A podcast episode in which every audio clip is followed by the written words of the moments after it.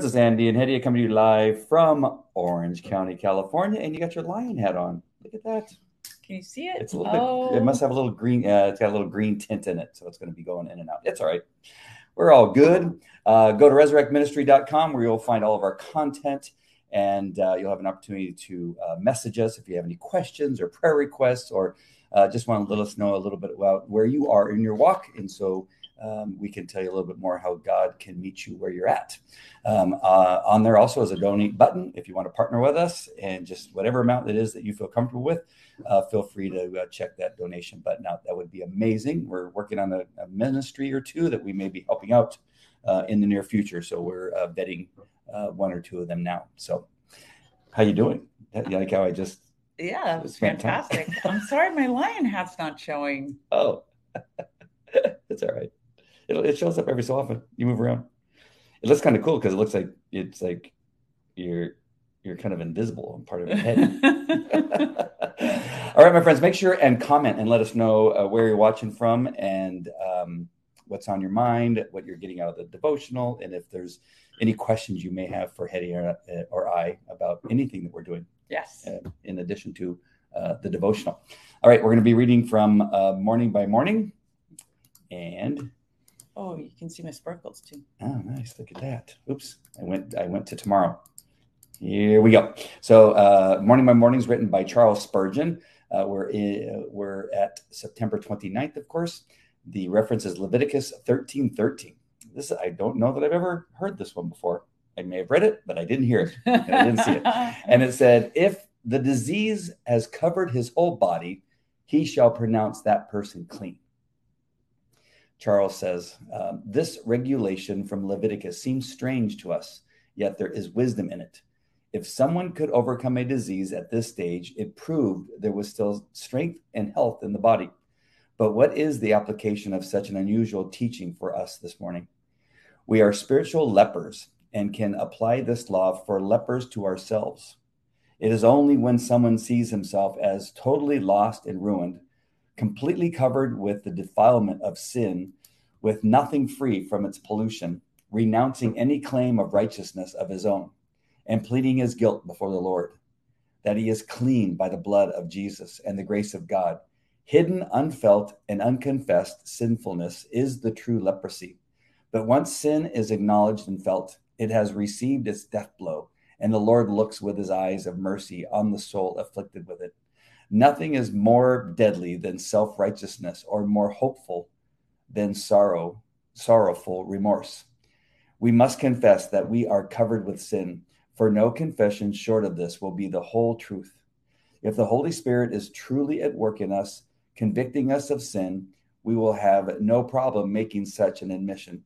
In fact, it will flow spontaneously from our lips. Mm with a what a great comfort our text affords those who are under a deep sense of their sin.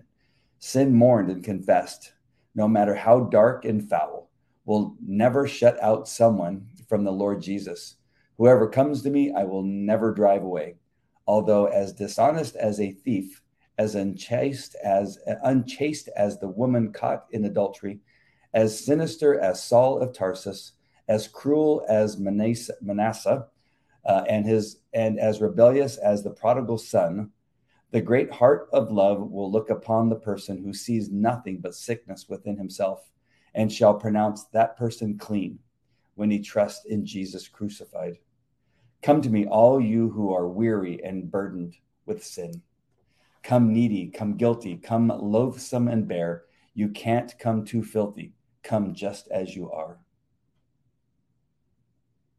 That's pretty cool pretty cool came for us today too. Oh yeah. Yeah. Where do you want to start? With uh, my new friend yeah. that I met at um, Cheer. It is. I, I was confronted with a very perplexing issue. We were drawn to this couple, and uh, she told me her story today, and I just. Uh, so you know she's covered in tattoos her husband is too they've had a very hard life gangs drugs abuse, uh, just all kinds of difficulty.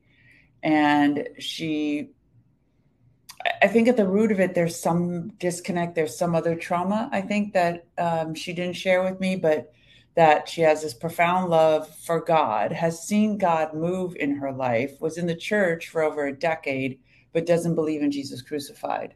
Mm. And uh, combine that with now meeting, meeting the brother of Stan Frisbee, who is Lonnie Frisbee's brother, who started the Vineyard churches and was part of the Jesus movement of the 70s, uh, quite famous on the move of the Spirit and signs and miracles, wonders.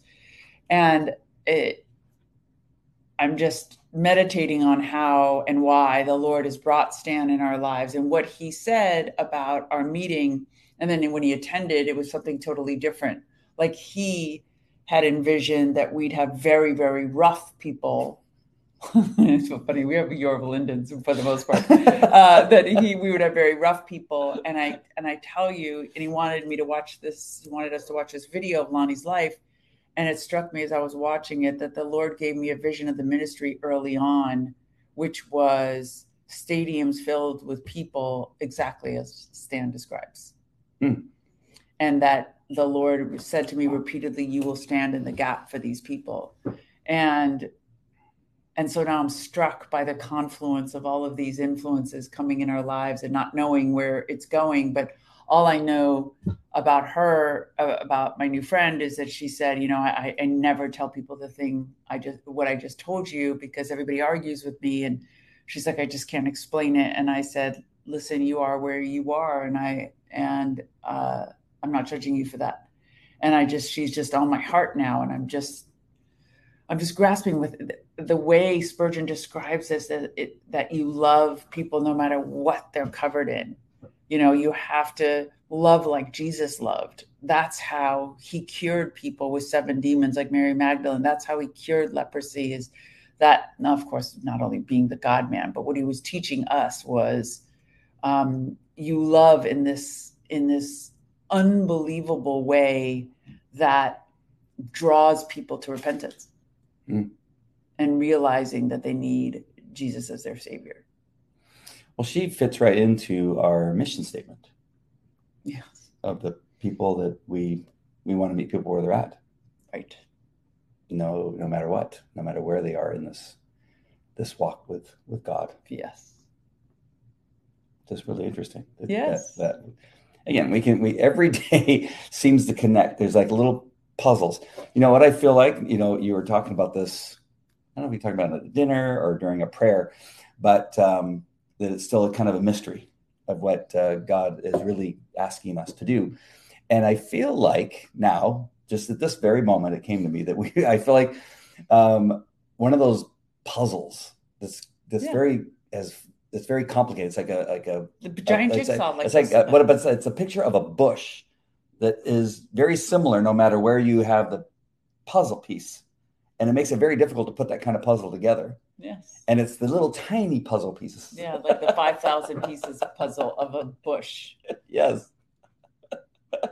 that's only red, green, and orange. Yes. And that's all it is. It's just all these red, green, and orange uh, uh, petals. They're not petals, but leaves. Um, wow. I don't know. That just kind of like popped into my head that we're, we're, we're, we're on the corners where you normally start a puzzle and the edges. I get frustrated and give up. Thank God we have the Holy Spirit. um, I think it's also interesting that in this mix of, of people, um, Stan and his brother um, Lonnie. Lonnie. Oh my God. And um, and then Jack Hibbs and the, the circle of people that we're, we're kind of like the whole Calvary Chapel movement that we seem to have little connections to.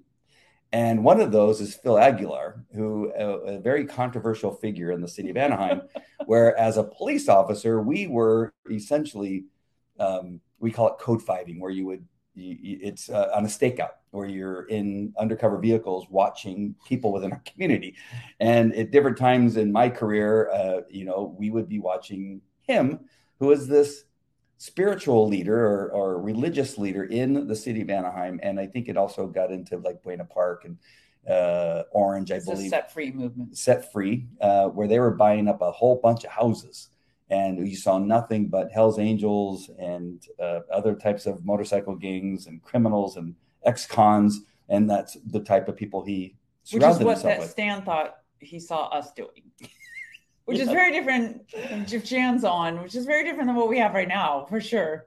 But isn't it funny that now, all these years later, all of a sudden Yes. now I have this weird, I mean, not direct, kind of, but this But connection not- with no, Phil Aguilar. it's, it's weird. And even with our friend early on, you met uh, a friend of mine in the dog world. Her, her and I had Jackie. dinner. Jackie, um, She's we, also from the she was from Set Free. Oh, Yeah, she was very much deep into Set Free wow. with Phil Aguilar, and, and so it, it's it's interesting. We got these pieces of the puzzle connecting. We're we're seemingly surrounded by very similar uh, by people that come from a a, a centralized um, portion of the religious area here in between Costa Mesa, Calvary Chapel, Vineyard, which was in Anaheim, and these these people. Well, Isn't and- it and- interesting? Yeah, and I mean, this is so I had a vision um, early on to create a film called Meeting Jesus in LA, which was supposed to be about my story and a couple of my friends. One was Glenn, one's Mariama, one's Nagin, but that the Lord had put on my heart to tell the story of thousands and thousands of young people that came to Christ in this new Jesus movement. Mm. So it's similar to something that Greg Laurie has been doing through Harvest, talking about the Jesus revolution of the past that he was a part of in the 70s. And so, what I'm thinking as these pieces come together is that we would be expecting another Jesus movement in LA. And that, that wouldn't be surprising in Southern California. It wouldn't be surprising to me since Jack is connected to that because he's part of that history. Hmm. You know, I mean, that's how he got saved in the 70s, you know, with all the hippies and in Chuck Smith's church. So, it's good, uh, just exciting. Sorry, we're just talking out loud, folks, but there's just some really cool stuff happening in Southern California. It- it's all happening just like as we're speaking. This Yes. all this kind of stuff is just uh, really coming our way, and it's a little bit overwhelming, uh, especially the issues, not the issues, the the just the, the the memories of following Phil Aguilar around and some of his motorcycle gang and criminals that you used to surround himself with. It's just so odd. Uh, Kate wants to know why you're flashing. Yeah, I am wearing my daughter's cheer T-shirt that has bling on it, and so it's making this funny reception on the t- screen. Yeah, we're using a green screen screen screen technology, which is what is behind us. It's actually green behind us, but you're seeing the picture. And so in these gold colors is a hint of green, obviously. So it's causing it to flicker. I kind of like it actually. looks kind of cool. Very cool. All right, what does Carrie have to say?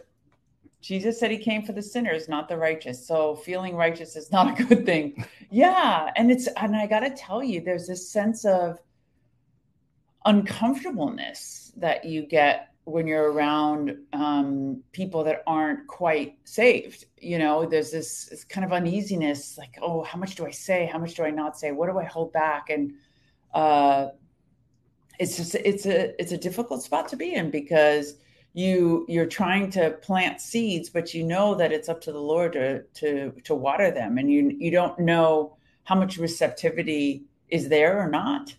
So uh, it leaves us guessing.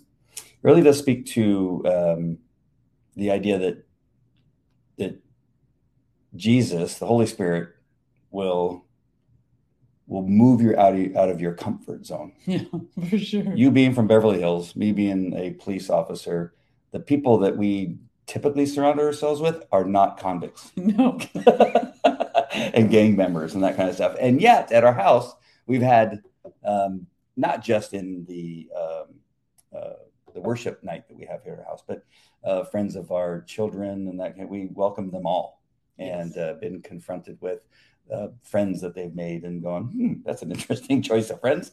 Um, but we love them all, and it's um, there. There is a, a little bit of like an uncomfortableness, but not as much as I thought there would be. No. And that's something that Lonnie talked about because he was accused of being a homosexual and he uh, I, I haven't heard the whole story. They just refer to it in bits and pieces. But one of the guys was saying he absolutely, when he was saved and became a new man, he was not a homosexual. So maybe there was something in the past, but he was encouraging people at the time. You can't tell homosexuals they can't come to the church. They have nowhere else to go. You Mm. have to welcome them because where else are they going to hear about Jesus? And so I could see that too, where, you know, they had a very large, they had a very large gay community inside the church, how that Oh, wow. would make, yeah. how that would make some people uncomfortable. But again, you are trying to draw them to Jesus. You're not changing your message, you're Right. speaking the truth. But what you're trying to do is give them a feeling of being loved. And so, what the Lord had put on my heart this evening, which I'll do after we get off this devotional, is just to text Steph and say, just know that you are loved. Mm. I just want you to know that you're loved. And I don't, I don't know what kind of impact that has. I'm just going to trust the Holy Spirit. I'm going to just do it in faith. But I just see the power that I saw with with um, our daughter Zara. That is just it, the the power of love and and grace and forgiveness to draw people closer to Jesus is is unpredictably amazing. You know, it's funny. You just brought me back to a, a memory that somebody that was in my life some years ago uh, got upset that uh, the church uh, that we were going to invited, um, you know, people that were homosexual, gay to the church. Said, "We, you know, you're welcome here." And she went, like, "What? What, are they, what kind of message is that?" And I said, "What are you talking about? If if you can't invite them, then nobody can come to this church." Right, because they may be wearing their sin a little more obviously, Yeah. but there's a whole lot Like, of people in here The- the doing. church would be empty if you didn't. if you didn't have sinners in it, you couldn't be in this church. and that's what Not you, the person. that's what Spurgeon is saying. That if we can't confess that we are covered in sin, Right. then we're doomed. Absolutely. Absolutely. Cindy Joy says, Agreed. Love people where they're at and let the Holy Spirit draw them in. All people, love is the key. That's beautiful. Thank you. Thank you for affirming that for me. look at this news. Carrie. Was in the Chuck Smith Jesus movement. I love that. I just there's this nexus to those folks, and maybe it's because we live in this area, but um, and Carrie lives a little bit farther out, but it's it, the history, and Pastor Jack talks about this all the time. It's steeped in the history of Christ in Southern California. Hmm. It's just it is um, it is part of the legacy of this of this part of California and I think that that legacy and that that spirit continues to influence um, us till today. Carrie, did you show, show up to church with uh, flowers in your hair and bell bottoms and hairy armpits? She says she was a Oh. beach baby. beach Oh, baby. So your mom and dad and mom and or dad were hippies. so she was just like a a, a barefoot baby. Yeah. Um, I want to read the second part, uh, if that's okay with you, my love. Okay. uh, Jim Reimann's part of this uh, devotion. We don't always read it, but uh, I, I really liked what he had to say. Acknowledgement of sin is the first step to spiritual health. For until we recognize our need, we will never go to the only one who can truly cleanse us. This is why believers are told if we walk in the light as he is in the light, we have fellowship with one another, and the blood of Jesus, his son, purifies us from all sin. If we claim to be without sin, we deceive ourselves, and the truth is not in us. If we confess our sins, he is faithful and just and just and will forgive us our sins and purify us from all right unrighteousness. If we claim we have not sinned, we make him out to be a liar, and his word has no place in our lives. And to walk in the light of spiritual health, his word must have its proper place in our lives. Amen. And I think the reason I, I really kind of That connect was First John one Oh. seven. I connected with this because it reminds me of what I talked about on on Sunday. That I, I brought up things from my past, and uh, you know, and and still, you know, you know, talked about that. You know, although my heart is a more fertile So, crop soil, that you know, there's still things that we're working through, Yeah. and uh, I think that that's important. That when I'm when I or you or anybody else is giving a message to somebody else, is that we we we admit to them that we are not sinless, and I, I think that's the that's the idea that so many people try to use against Christians so often Hypocrites. is that you you know you're a Christian but yet you still do this. I know, I I, I know. I'm trying not to. I'm working on it. I'm work in progress, but to be able to sit there in front of people that you know, you know, especially in this um, church that we're developing in our house, is that they they they they have to know that this is a safe place where that we need to talk about, you know, what it is we're going through if we're going to, you know, be able to help each other out. Carry each other's burdens. Right. Uh, uh, Carrie said hot pants. Hot pants. I love it. the spandexy shiny like fuchsia kind that we used to wear roller skating too. I love the roller skating days. Kate says. Salvation belongs to God. And when Noah built the ark, it was God who sent the clean and unclean animals to Noah to be saved. We just have to preach and obey his call. God does the choosing. Mm-hmm. Amen. And he's done the choosing before the foundations of the earth. So uh, we have no idea what that is. Hmm. So much stuff going through my head. I'm trying to keep it all together here because I could go rambling on. Let's um so we go right to the scripture. Sure. We'll go start with Leviticus 13 13. Then the priest shall consider, and behold, if the leprosy has covered all his flesh, he shall pronounce him clean that had the plague. It is all turned white. It is all turned white. He is clean and that's a dramatic thing you know where it's if it covers your whole body and then you're made clean then you're purified it's just it's dramatic it's deep uh john 6 3 7 it's reaching the end of yourself you know when his spurgeon's applying it to to us he's like it's when you've just reached the end of knowing i am i am nothing i am just a sinner and you could receive Jesus and the Holy Spirit with a purity of heart. Mm. Uh, when you reach the end of yourself, right? John 6 3 7, all those the Father gives me will come to me. There we have it. And whoever comes to me, I will never drive away. Amen. John 8 3 through 11. So it's a story of uh, the woman caught in adultery. The teachers of the law and the Pharisees brought in a woman called an, caught in adultery. They made her stand up before the group and said to Jesus, Teacher, this woman was caught in the act of adultery. How did they actually catch her in the act? That's a whole nother story. In the law of Moses commanded us to stone such women. Now, what do you say? They were using this question as a trap in order to have a basis for accusing him. But Jesus bent down and started to write on the ground with his finger. Some believe he was writing their sins. Mm. And when they kept on questioning him, he straightened up and said to them, let any one of you who is without sin be the first to throw, throw a stone at her. Again, he stooped down and wrote on the ground. At this, those who heard to go went away one at a time, the older ones first, until only Jesus was left with the woman still standing there. Jesus straightened up and asked her, Woman, where are they? Has no one condemned you? No one, sir, she said. Then neither do I condemn you, Jesus declared. Go now and leave your life of sin. There's something really powerful of that too, right?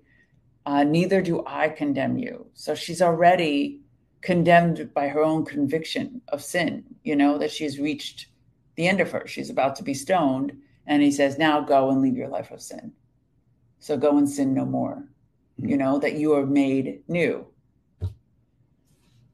Uh, Acts 9 11. The Lord told him, Go to the house of Judas on Straight Street and ask for a man from Tarsus named Saul, for he is praying. they were really scared to go to Saul's house. They were just like, That's the guy that kills Christians. Like, why are we going to his house? It was really hard for the apostles to accept him.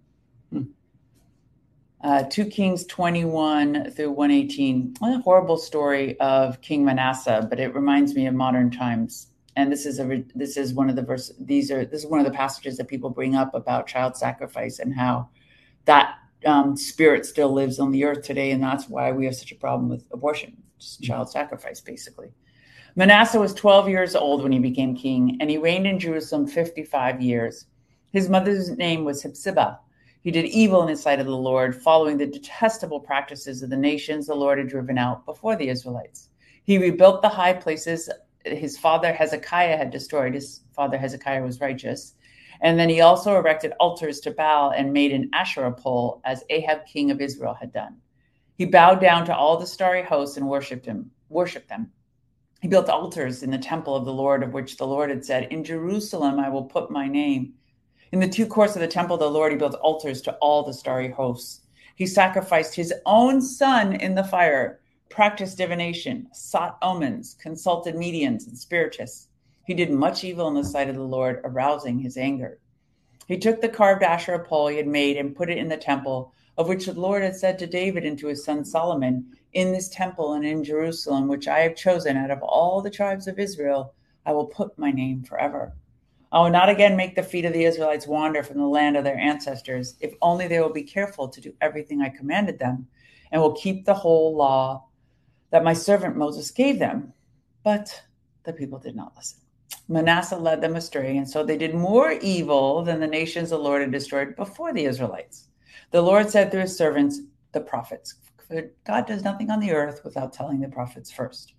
Manasseh, king of Judah, that's hmm, in the Bible. Manasseh, king of Judah, had committed these detestable sins. He has done more evil than the Amorites who preceded him and has led Judah into sin with his idols. Therefore, this is what the Lord, the God Israel, says I am going to bring such disaster on Jerusalem and Judah that the ears of everyone who hears it will tingle. I will stretch out over Jerusalem the measuring line used against Samaria and the plumb line used against the house of Ahab. I will wipe out Jerusalem as one wipes a dish, wiping it and turning it upside down. I will forsake the remnant of my inheritance and give them into the hands of the enemies. They'll be looted and plundered by all their enemies. They have done evil in my eyes and have aroused my anger from the day their ancestors came out of Egypt until this day. Moreover, Manasseh also shed much innocent blood that he had filled Jerusalem from end to end, besides the sin that he had caused Judah to commit, so that they did evil in the eyes of the Lord. As for the other events of Manasseh's reign and all he did, including the sin he committed, are they not written in the book of the annals of the king of Judah? Manasseh rested with his ancestor and was buried in his palace garden, the garden of Uzzah, and Amon his son succeeded him as king. And when he destroyed the temple and took them captive to Babylon, God wiped Israel like a dish. Wow. God's word always comes to pass. Story of the prodigal. Jesus continued, There was a man who had two sons. The younger one said to his father, Father, give me my share of the estate. And so he divided his property between them. Not long after that, the younger son got together all he had, set off for a distant country, and there squandered his wealth in wild living. After he had spent everything, there was a severe famine in the whole country, and he began to be in need. So he went and hired himself out to a citizen of the country who sent him to his fields to feed pigs. He longed to fill his stomach with the pods that the pigs were eating, but no one gave him anything. When he came to his senses, he said, How many of my father's hired servants have food to spare? And here I am starving to death. I will set out and go back to my father and say to him, Father, I've sinned against heaven and against you. I'm no longer worthy to be called your son. Make me like one of your hired servants. So he got up and went to his father. But while he was still a long way off, his father saw him and was filled with compassion for him. He ran to his son and threw his arms around him and kissed him. The son said to him, Father, I have sinned against heaven and against you. I'm no longer worthy to be called your son. But the father said to his servants, Quick, bring the best robe and put it on him. Put a ring on his finger and sandals on his feet. Bring the fattened calf and kill it. Let's have a feast and celebrate. For this son of mine was dead and is alive again. He was lost and is found. And they began to celebrate. And meanwhile, the older son was in the field. When he came near the house, he heard the music and the dancing. So he called one of the servants and asked what was going on. Your brother has come, he replied, and your father has killed the fattened calf because he has him back safe and sound. The older brother became so angry and refused to go in. His father went out and pleaded with him, but he answered, Father, look, all these years I've been slaving for you and never disobeyed your orders. Yet you never gave me even a young goat to celebrate with my friends. But when this son of yours who has squandered your property with prostitutes comes home, you kill the fattened calf for him. My son, the father said, you were always with me, and everything I have is yours. But we had to celebrate and be glad because this brother of yours was dead and is alive again. He was lost and is found. Hmm. We studied this a lot. But I think in the context of this, it's just, I think it's teaching us about the heart to have towards the lost as kind of our theme tonight. Yep. And, uh, and it doesn't lessen the the blessing upon the son that stays. So those that are walking with Christ and are disciplined for years upon years, blessing and welcoming a prodigal does not mean that the son that didn't leave and disobey um, is any less blessed. This will happen in families that have, uh, you know, more than one child. One of the children is you know straight A student and gets a job never when they're 16, never gets in trouble. And uh, you know, you see him in the morning, hey, Johnny or Sally, whatever. You know, I don't want to be preferential between boy and girl, but you know, you just see, you know, you see them and you say, oh, you're, you know, they're always dressed. You never have to remind them to brush their teeth. They're just always doing their thing, and you, you're just happy. You maybe give them a hug and a kiss and send them off to school. Yeah, the other child who's, you know, you got to wake them up, and then they go uh, to school and they get nothing Forget to their eat. backpack. They forget their backpack, and uh, and you know they're just uh, you know a little bit of trouble and uh, and maybe even get into drinking and maybe some drugs and that kind of stuff, and you're having to go bail them out and you know pick them up late at night because they're drunk somewhere. Um, but that one night where they make a possibly a good decision or something comes out of you know out, out of the badness, they realize that they're in trouble and, and they they've changed their ways. And then you, as a parent who you've troubled over them and you've been so um, worried about them night after night after night, that you will it is it is I could see this where you quite quite possibly would like, oh my gosh, let's you know, let's buy them a car, let's you know, get them clothes, and you start you, you know, For sure you start, you're just so happy that they're no longer lost. Yes. And the kid who's been like, hey, wait a minute, you know, I, I show up every day and you've never done this for me, but it could be very much the, the same thing. I, I see how this same. could happen. Heavenly Father. Wow. It's It's the same as the story of the 99, how uh, the Lord says, as a shepherd, you run off to find the one goat, uh, sheep that's stuck in the ravine. Hmm. Uh, that doesn't mean you love the 99 any less, but God doesn't want one to disappear. Right. of, well, of course, with, with parents who only have a limited number of sheep, you don't want any of them to go astray. Interesting. Matthew. And Matthew 11 28, come to me, all you who are weary and burdened, and I will give you rest. Words to live by, folks. Sometimes sometimes we take naps when Yes. we're weary. Uh, so let's see. Back we missed. Where did we go? Uh, we did Kate, Kate Mary's, Carrie's. Um, We are being forgiven and covered by Jesus moment by moment. Amen. Carrie's pondering. Hmm. And Lisa says, finally got here again. Hello, Lisa.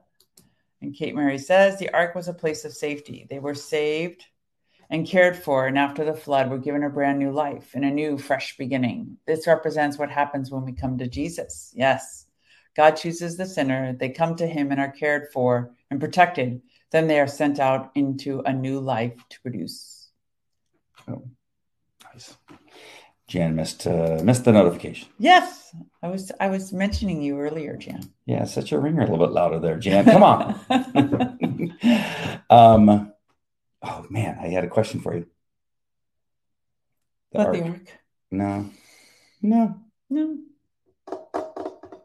My friend um, Kathy was saying she was listening to us, and I asked her the question about like, does this make sense on the podcast? Like when we're talking about somebody, and then we say so and so said so and so. She's like, oh yeah, it's fine. So I was I was happy to hear that. Really? Yes. Oh, good. And then she she reminded me that I mistakenly said we were in the Ezekiel study when we're in the Zechariah study. So the story of the four horses is Zechariah one, not Ezekiel. I get Ezekiel and Zechariah mixed up all the time. Do you? Yep. And Psalms and and, Proverbs. and Proverbs. I always get those confused. which is which? Um, I was, gosh darn it, I wish I could remember. I was going to ask you a question. Oh. Is that about Um, the article today? Well, I'm trying to bring up the article too.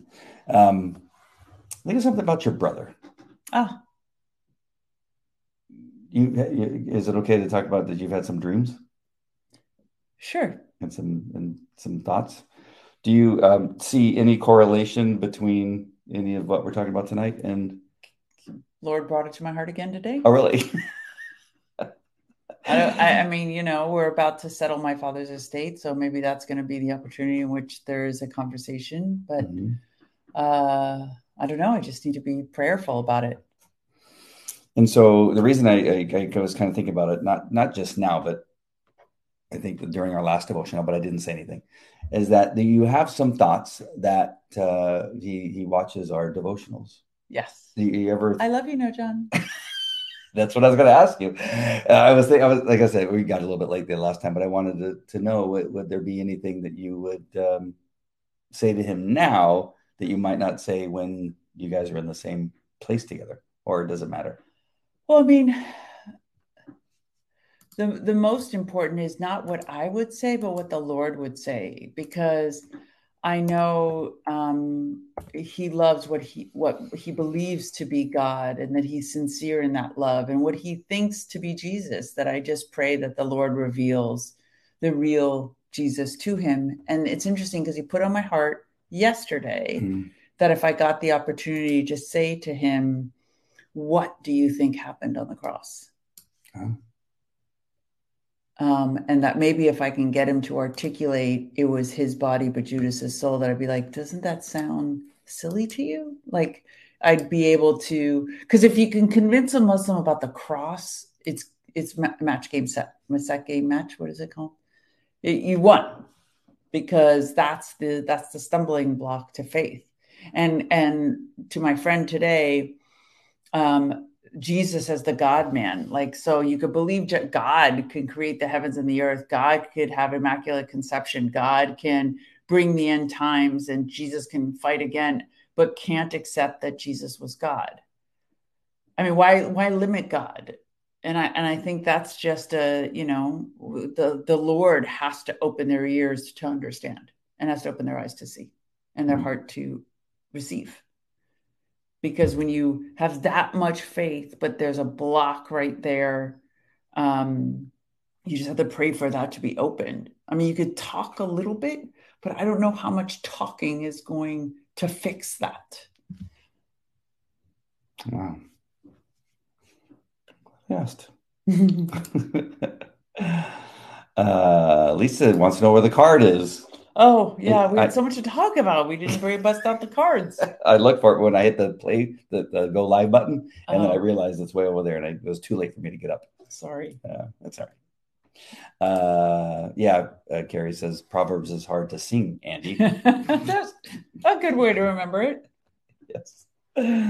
Lisa says. Uh, how interesting! I didn't know about the Muslim faith in Jesus. Thank you for educating me. You're welcome. Mm. I um probably a lot of our listeners are tired of me talking about that because occasionally we have Muslims come on and we talk about it a lot about the difference. But um, I've written a, a, number of articles too that are on my website about it.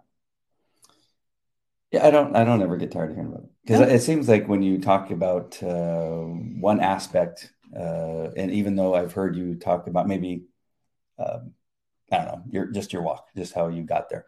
I, I, I always seem to hear something new. Oh, uh, something different you. comes out of it. So I, I, don't I don't mind it. Uh, and really, the show is all about us. Anyway. How unfortunate for our listeners. well, Carrie says she's not tired at all. Oh, thank you. um, well, actually, you know, we had our show today, and we talked about it was a prophetic update, and we talked about all of the the red heifers and the uh, two state solution being brought up yet again, and then the with the controversy, all the the bloodshed in Iran.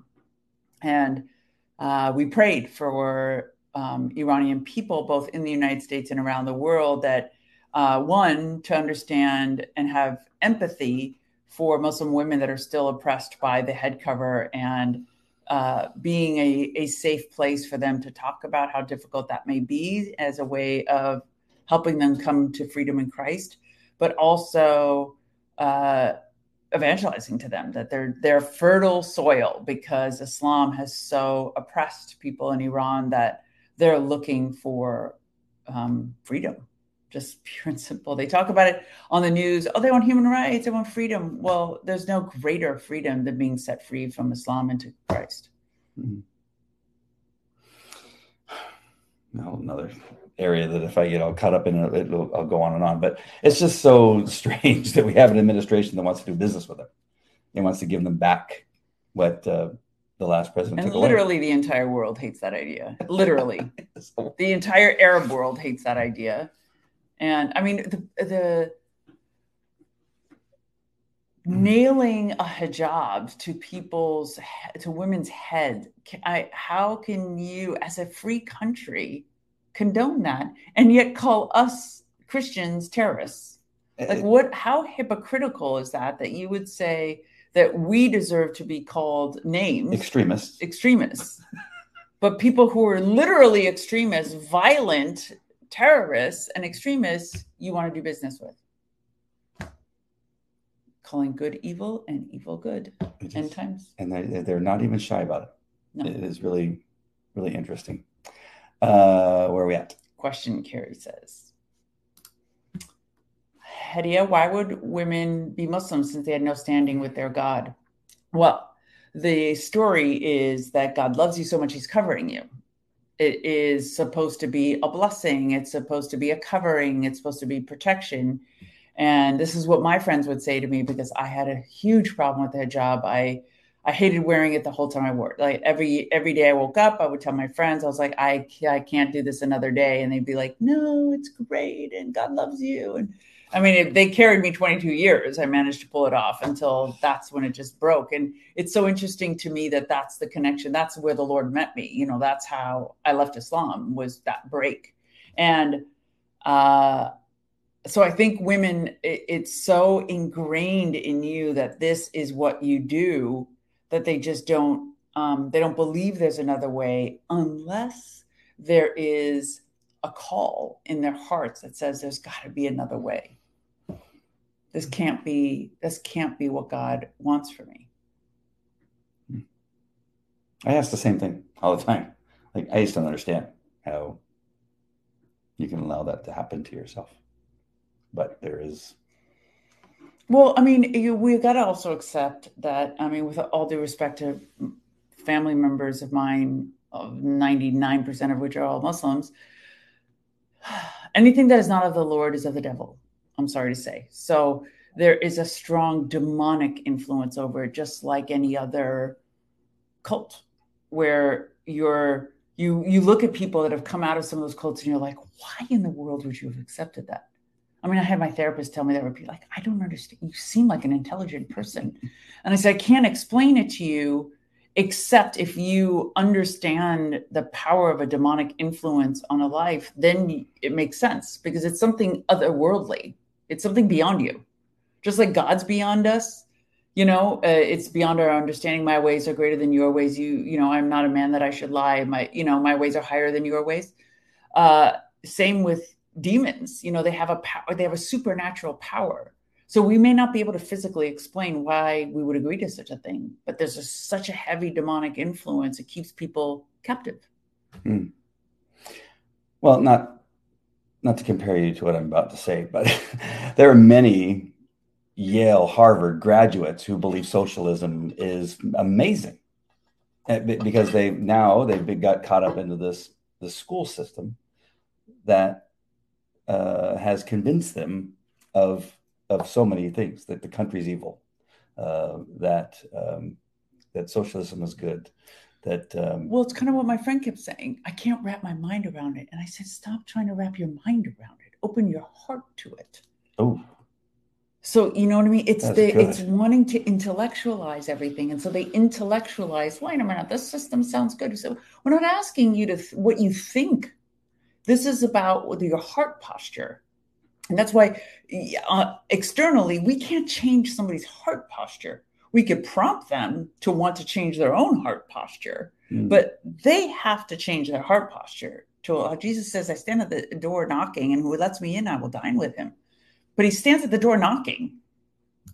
He he doesn't barge in. He doesn't take one of those like what are those things called with the SWAT team, rammer bars. Yeah. yeah. He doesn't take one of those. You know what I mean? He'll stand. He's a gentleman. He'll stand at the door knocking. Um, let's see, where are we? Uh, Lisa says, I'm sad that right now things are so critical. We have no leadership in our country, and things are dire. Yeah, that's, um, "Oh, we don't even. I mean, that's not even half of it." you do you know what you know until you know something different? Well i knew something different so i didn't grow up that way so i have no excuse. And that's the thing about iran too. None of those people grew up that way either.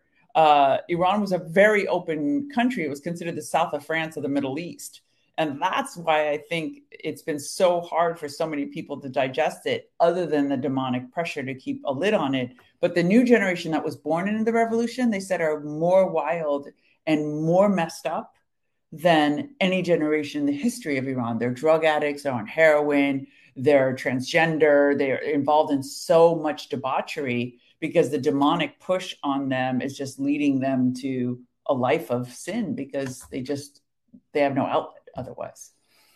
Well, they're being forced on this religion of uh, a God, and so they want to go away from anything related to the God. Yes, because they they think it's the same.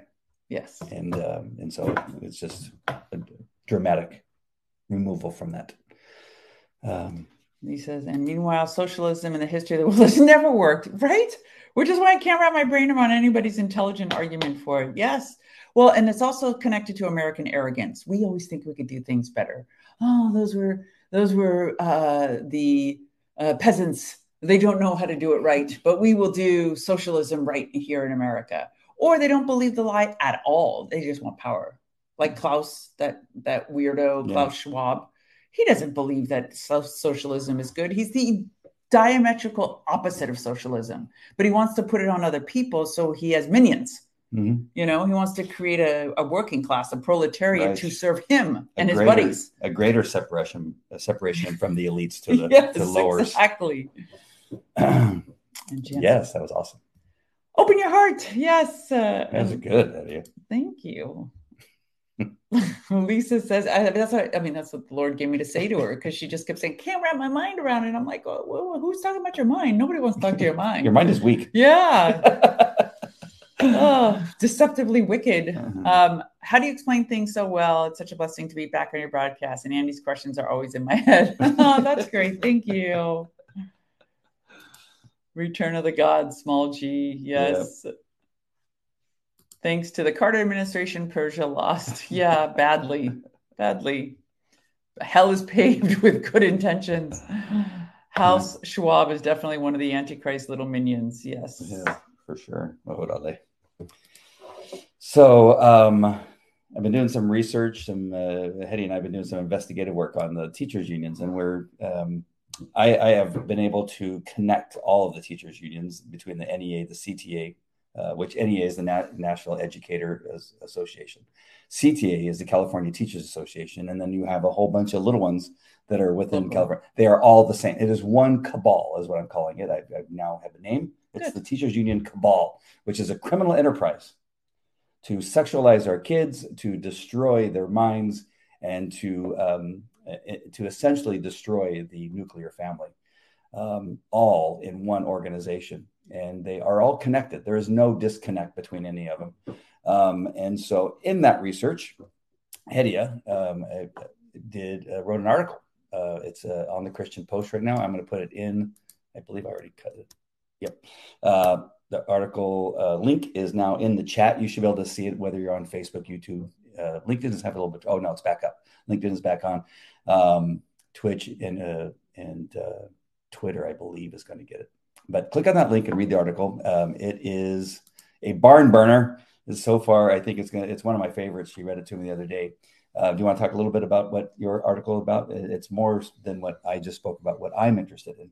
Uh, you brought it to to Jesus, of course. Yes, it's all about Jesus. Everywhere, everywhere, and every road leads back to Jesus.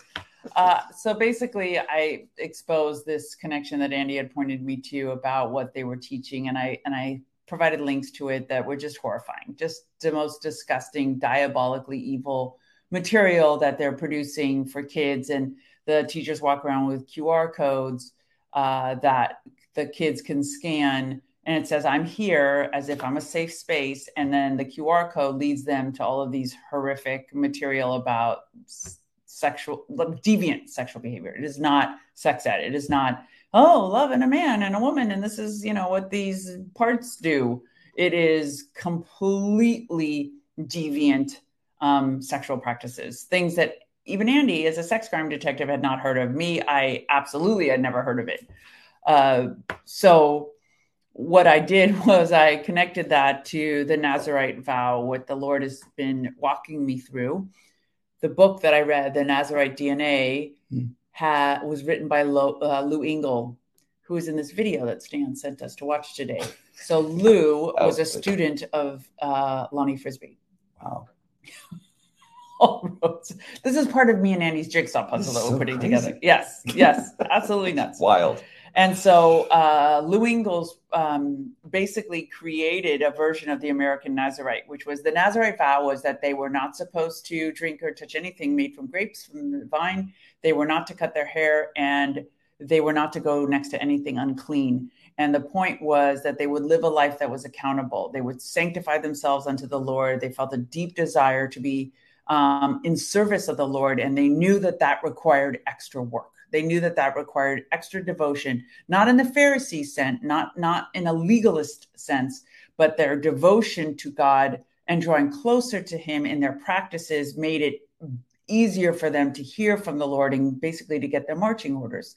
Again, I compare it to like Navy SEAL training. It's like, mm-hmm. I'm not going, I don't want to go to junior college. I'm not going to community college. I'm going to Harvard and Yale, and then I'm training to become a SEAL. Like it's, or I want to, you know, train to be a neuroplastic surgeon, a neurosurgeon. You know, it's just, it's going to that extra degree um, to achieve something. And for the Nazarite, they did that because they wanted to be, so the modern day interpretation of not going next to anything unclean and the intoxicants and not cutting the hair was that, that they would be publicly accountable for their actions. In other words, they expected to be held to account um, for their piety and their righteousness so that they could lead others uh, to the Lord and basically moving nations. The idea was that they were going to pray and intercede on behalf of large swaths of people so that there would be um, a turning uh, from the Lord, hearing the prayer of these devout people. And so uh, Samson was a Nazarite. Uh, the prophet Saul was a Nazarite. John the Baptist was a Nazarite. And um, there are several recordings, there's two in particular, where Paul had taken a Nazarite vow as well after he had become a believer. So he is a New Testament Nazarite. And so I basically said, Where are the American Nazarites? Because I don't see how we get ourselves out of this mess uh, without a sanctified remnant that stands in the gap for our children, our families, our, our communities. Wow. It's a great article. Thank you. Never. Whoa, nice. what's happening there? Oh, Sorry, we see some comments there that are a little odd, but we'll we'll show you. I don't think there's anything bad in them. Um, Lisa says, "Going to repost that article on my social media." Thank you, Lisa. Jan loves the article. Thank you, Jan. And then Max Maximus has some has some weird, odd things here. Yes.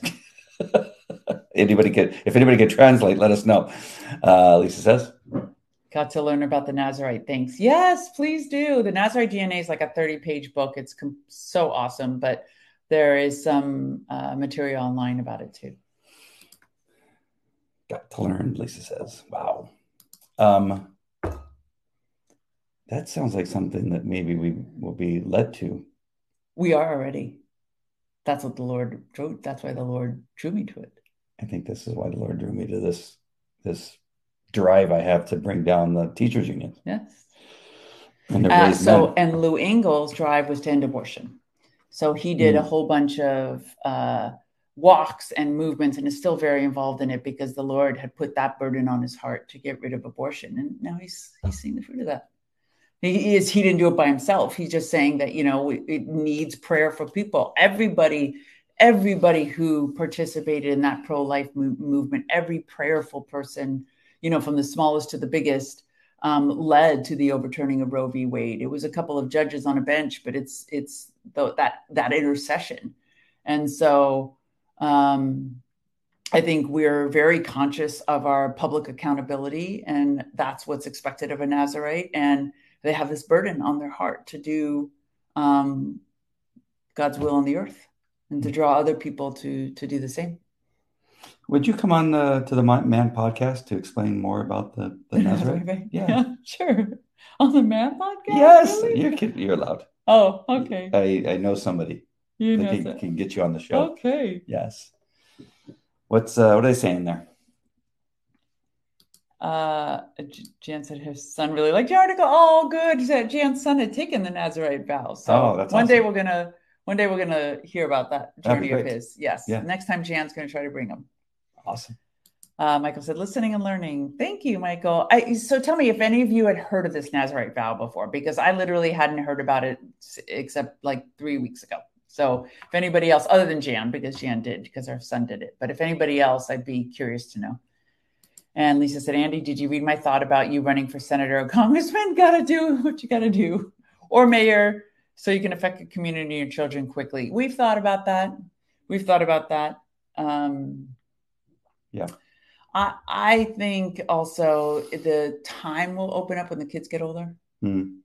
You know, I think you're you're very devoted to the children, which is an important. It's our first ministry is the children, but um, and maybe when the school board, when Leandra's seat opens up, or maybe who knows. I, I feel I, I, thought a lot about this. I, I, feel like what I'm really kind of getting into now is a little bit of a, a little bit of a, a groove of researching and then reporting on and interviewing people that my my, my, my voice in something related to what it is that's going on now may be more useful. Well, I'll tell you because it seems like I've, I've, been able to have a little part of the different school board members that are coming in, and yes. maybe even a city council member that's uh, coming. And that discussion happens at coffee tables and restaurants across DC every day everyone's like to do more in government or out of government? In government out of government. Oh, wow. because there's there is pros and cons to each. You get in the government you become a cog to the wheel. There's just so much uh, shenanigans you can pull because you become part of a system. And people always um, grapple with am i more effective on the outside? So every time so like in dc i told you when your administration when you're a republican or democrat when your administration is no longer in power you go to a think tank and when your administration comes back into power and everybody's sitting around going like oh my god am i going to get appointed am i going to go to a new spot you're like, oh, but do I want to leave this think tank? Like I have a perch in which I get out information and I and I go and I talk to Congress people and I'm able to affect them. Do I really want to go in and just be a cog in the wheel? Mm. So I could see that you would find a calling in being outside the system. It is uh, funny when I will now when I talk to late Leandra Blades, um, now there are certain things she can't talk about where she used to be able to talk about. and I go, I don't want to be like that. I want to be able to talk about whatever I want. Um, yes. And uh, so I noticed that too on this broadcast because that becomes very difficult. And that's what mm. the whistleblower Kyle was talking about. He was saying that, you know, you are in a system and you're given an order. And he says, We spend a day at the Holocaust Museum to say an order does not mean you're allowed to disobey your conscience yes, or the so law. Um, and he says, I just had to stop doing that. I just couldn't do that anymore. And so that's the same thing with being, I like to be able to stand outside and say, Jesus is calling us to this, that we are Christians. This is a Christian nation. Yes, I want the Bible back in school, from the outside because when you get into an official position, you can't say those things because that's not the official position of the government. So right. that's a important and distinction. Kyle's a FBI whistleblower. Yes. Just in case you haven't heard uh, of him yet, if you pay attention to Dan Bongino, you, you'll know who he is. um, but he's come out. That was a great. That was one of my favorite parts of his interview. Right. Yeah. It was so very good. powerful. Lisa says, Andy, when you speak, you're very personable and relatable, and it's easy to hear what you have to say. So you'd make a great politician and an honest one. Mm. Thank you. Thank you. I appreciate that. If you do, I'm good at social media branding memes. What? Carrie. Carrie? What are you holding back? Yeah. Send me some memes. Send us some memes. Andy's the, the big fan of memes. so I'm restricted on Facebook, mostly from memes. Can you believe that the, the thing that really got me uh, restricted the last time was uh, the OJ being chased by the uh, IRS agents. That's yeah, so that's false. It was it was false uh, uh, information that uh, they restricted me for. In so case good. you didn't know that, but it was a Babylon Bee spoof, wasn't it? Yes. Yeah. I'm just going to share a little bit more. Max, I mean, he's really doing us a favor here by commenting with these amazing. Maybe we put them all together. It's a story. the fox and the Chihuahua. It really takes a lot of time to do all of these little creatures. There's about you guys have no idea. There's way more. Michael's saying Andy, Andy, Andy. I wonder what he's well, Michael. Oh, that I got in trouble on Facebook. Oh, yeah, probably. Yeah. Yeah, that's you sound like my my mom. she, she, she, said, "Andy, Andy, Andy." Uh, okay, Lisa says. I've been restricted on Facebook for nine months now. Oh yeah. Oh, Facebook jail. I've been on there a long time. I got another ninety days. Oh, run for office. Oh my gosh, I don't know. It's uh, going to cause me some uh, a little bit later. Eddie is my campaign manager. I, I, I can only do what she tells me to do. when I was presented with city council this time around, uh, uh, very strong voice for not running uh, because of everything. And it was just uh, late in the game too. I don't. I felt. Yeah, like we don't. We don't run for things that we don't that we suspect we'll lose either. Right. Yeah, and that's a big splitting of the vote because there was already a Republican candidate. Yeah, God's timing for sure. Yes. Thank you, Michael. Thank you, Michael. We got your back. You get me out of Facebook jail? you pay my fine? I don't think anybody can do that, not even Elon Musk. Oh, there's a great discussion going on uh, with Rumble and uh, Elon Musk. It's, to free the Iranians, or no, no, no, to, to buy Rumble and to take it to where it, they just take it beyond. Because I read an article about them trying to get him to open up the internet for Iran. Mm. Oh yeah, that, that too. was kind of yeah. interesting. Yep. Uh, you're gonna have to read this one. No, I'm not reading embarrassing. Oh, I that one too. All right. Uh, anything else, my love? Make sure and get that article spread. Oh, I just I have a video that I just created today that's on my personal page. But go actually go to the vote PYL vote. That's a page. Vote PYL vote. The uh, you didn't share it on your personal? I did. I shared it okay. to my personal. Okay. But you can go there and find it. But I was just um, just in case they don't remember. Just need people to share it because I am restricted, so people don't see it right away. The last video that is very similar to this one, but not not as um, direct as this new one, um, got something like 600 views or something like that. Um, but I, I don't know, even see it on my feed. Yeah. So if you guys could, even if you're not interested, I would appreciate it if you go to Vote PYL Vote. Uh, that's a, a page uh, of mine on Facebook. Um, it's also on YouTube. If you go to Andy, the AndyFalcoShow.com, it's on YouTube. If you could share that video out so more people could see it, but I make the connection between all the teachers unions and what it is they're doing to destroy our kids. Um, I think it's an important one that parents need to see. It goes hand in hand with uh, Hedia's amazing article, you'll see the difference. We got articulation in the Christian Post, and you got you know thumbs and toes attacking the teachers union in my videos. It's a very unique difference between the two of us. And I'm pounding the table. And she's going, but God has a. And I go, no, these morons. And then Heidi going, and then if we went to page uh, 32 of uh, Leviticus, that's what makes us work. Yes. Lisa says, Facebook's gonna love me tomorrow between Hedia's article and your YouTube video. Can't wait. Awesome. And one more from Max, amongst like 30 of these that are popping up. And everyone's a different character. Yes. How unique. How amazing that is. Max is amazing. I bet you he works for Fiverr. Anything else, my love? I think I'm good. What are we watching tonight? This video. Oh, of Lonnie Frisbee's life. Lonnie's coming out. His spirit is circling our house, and we need to figure out like why. A fr- like a frisbee. Yes. Well, that was Lou Engle's dream. He has a dream that he's walking in the uh, on the beach and he sees thousands of frisbees, like literal frisbees in the air. And so he's like, that's what he believes is that there's this revival coming where people have this anointing for signs and miracles. And and and the Lord says it in I can't remember if it's Hosea where he says, "And your sons and daughters, your uh, your sons and daughters will prophesy." Mm-hmm. In the last days, the he raises a remnant that will see dreams and visions, and your sons and daughters will prophesy. Ah. Uh, Michael, uh, I put the link in the the comments. I'll do it again, and it's on the Christian Post. So if for whatever reason, sometimes they do get blocked. I don't I don't know why that happens. I can't explain it. But again, Facebook's not a fan of God uh, and, uh, and, and some other shenanigans. Uh, but um, if if it doesn't come up, Michael, you just go to ChristianPost.com. Christian is it Christian Post or yeah. the Christian Post? No. Yeah, Christian, Christian Post. Post. No, the ChristianPost.com.